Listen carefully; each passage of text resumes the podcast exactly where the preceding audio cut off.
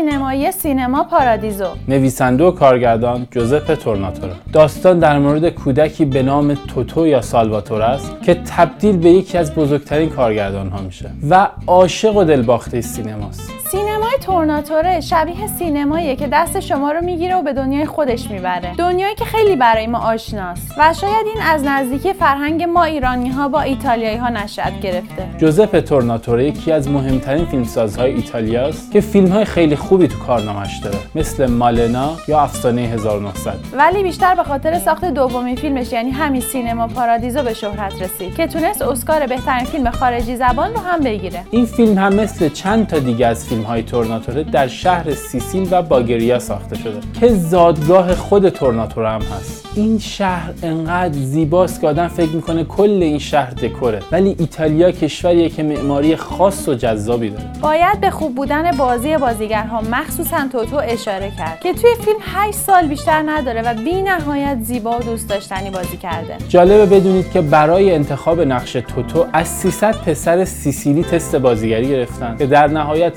سالواتور کاسیو انتخاب میشه دقیقا اتفاق شبیه داستان فیلم دیگه خود همین فیلمساز به نام ستاره ساز که همچین تمی داشت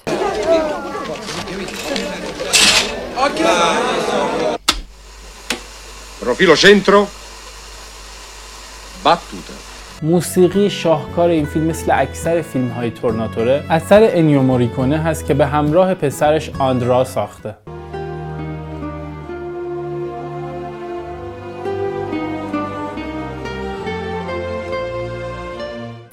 تورناتوره اکثرا راجع به عشقه. مثل مالنا که یکی از عاشقانه ترین هاست.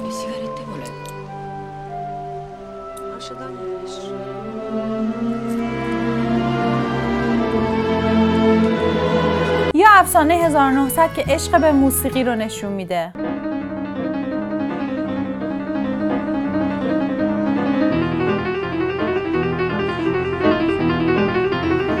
همین سینما پاردیزو که درباره عشق به سینماست. و شاید بهترین فیلمی باشه که در ستایش سینماست. و به قول میسم فیلم ناصرالدین شاه اکتور سینما می‌تونه نمونه ایرانی همچین عشقی باشه که اون هم ادای دینی به سینماست. اگر نیت ده ساله دارید درخت قرض کنید. اگر نیت صد ساله دارید آدم تربیت کنید. سینماتوگراف آدم تربیت می‌کند.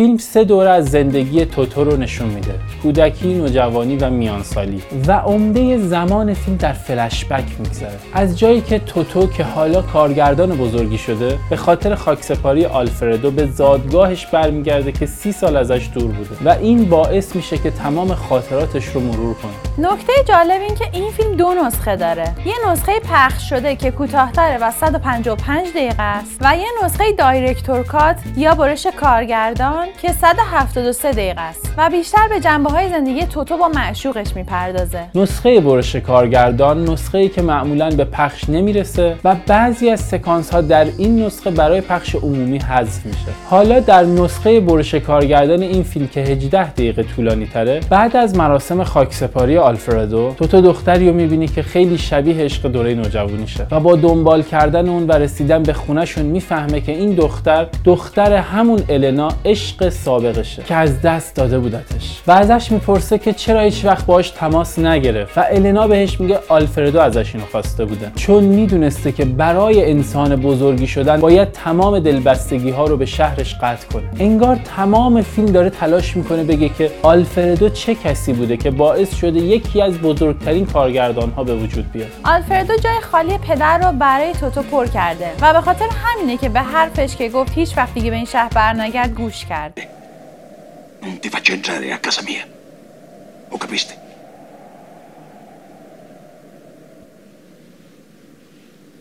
در ابتدای فیلم می‌بینیم که کشیش تمام صحنه های فیلم رو با زنگوله‌ای که در دست داره حذف می‌کنه. و آلفردو این صحنه ها رو کنار هم می‌ذاره و در پایان فیلم به عنوان ارسیه اونو به توتو میده. سکانس شاهکار فیلم شاید سکانس پایانیش باشه که قطعا کسی نیست که با دیدنش همراه توتو اشک نریزه. سکانسی که جایی برای کلمات نیست و تمام احساسات با زبان موسیقی و بوسه بیان میشه. توتو تک و تنها پشت سر هم این نماهای سانسور شده رو می‌بینه. شیرینه و یکی از زیباترین و معروفترین سکانس ها در تاریخ سینما رقم می‌خوره.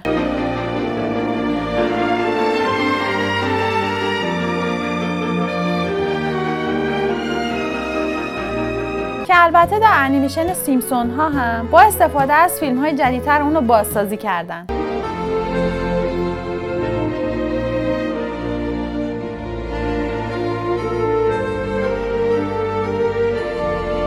فیلم نماد پردازی جالبی داره جایی که کشیش با زنگولش داره صحنه های بوسیدن رو حذف می‌کنه و این زنگوله کات می‌خوره به ناقوس کلیسا No.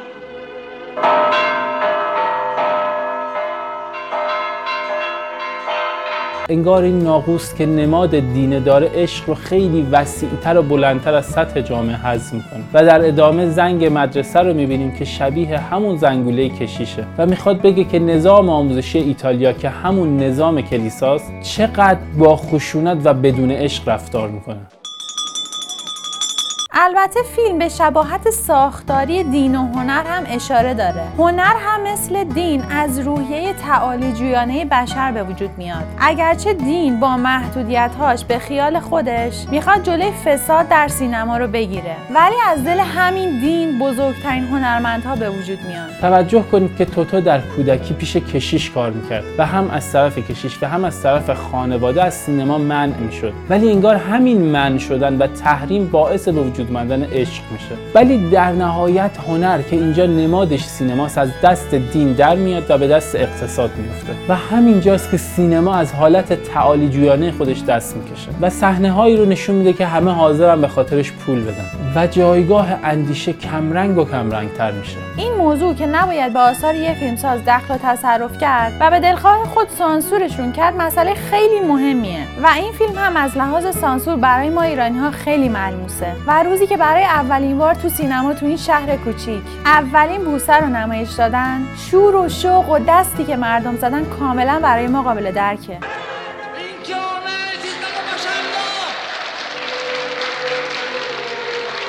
و جالبتر این که شنیدیم این فیلم در تلویزیون خود ما هم با حذف بخشهایش پخش شده که یعنی سانسور در سانسور. چطور کسی به خودش اجازه میده فیلمی که بخش مهمیش درباره انتقاد به سانسوره رو سانسور کنه؟ شخصیت پردازی در فیلم به بهترین شکل انجام شده و حتی سالن سینما هم شخصیت و پیشینه داره. و شاید شخصیت اصلی فیلم نه آلفردو هست نه توتو بلکه خود سالن سینما. به قول سبا سالن این سینما یک سالن ساده نیست بلکه جایگاهی برای عشق ورزیدن. یادگیری زندگی تبادل اخبار حرف از سیاست تضاد طبقاتی و غیره است. در واقع می‌خواد بگه سینما اشل کوچکتری از جامعه است که همه چی رو شامل میشه. کسانی که طبقه بالای سالن نشستند از طبقه مرفه و نماد سرمایهداری هستند و اونا که طبقه پایین نشستن نماد قشر ضعیف جامعه و بالایی ها که همیشه پایینی ها رو تحقیر می‌کنن. نکته جالب عاشق شدن فردی از طبقه پایین با طبقه بالاست.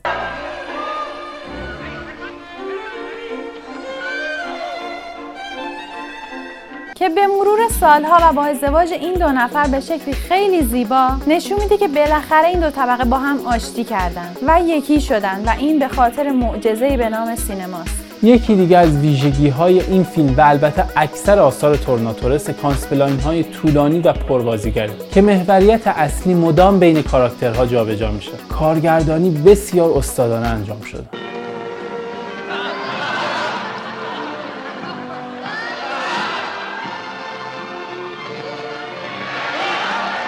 تورناتوره در این فیلم به فیلم های زیادی ادای دین کرده. مثل برباد رفته یا فیلمساز مشهور آنتونیونی که اون آدرس رو پشت قبض فیلمش می نویسه i.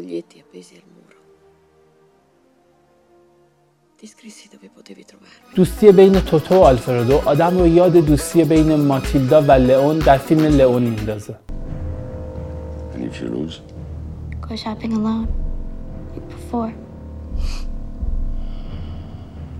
Lose, Matilda. فیلم از نوستالژی میگه که قبل از مدرن شدن دنیا مردم تجربه کرده بودن و در پایان فیلم و با خراب شدن سینما و ورود مدرنیته انگار این نوستالژی هم از بین میره خاصیت سینما پارادیزو اینه که هیچ وقت از دیدن دوباره و دوبارش سیر نمیشید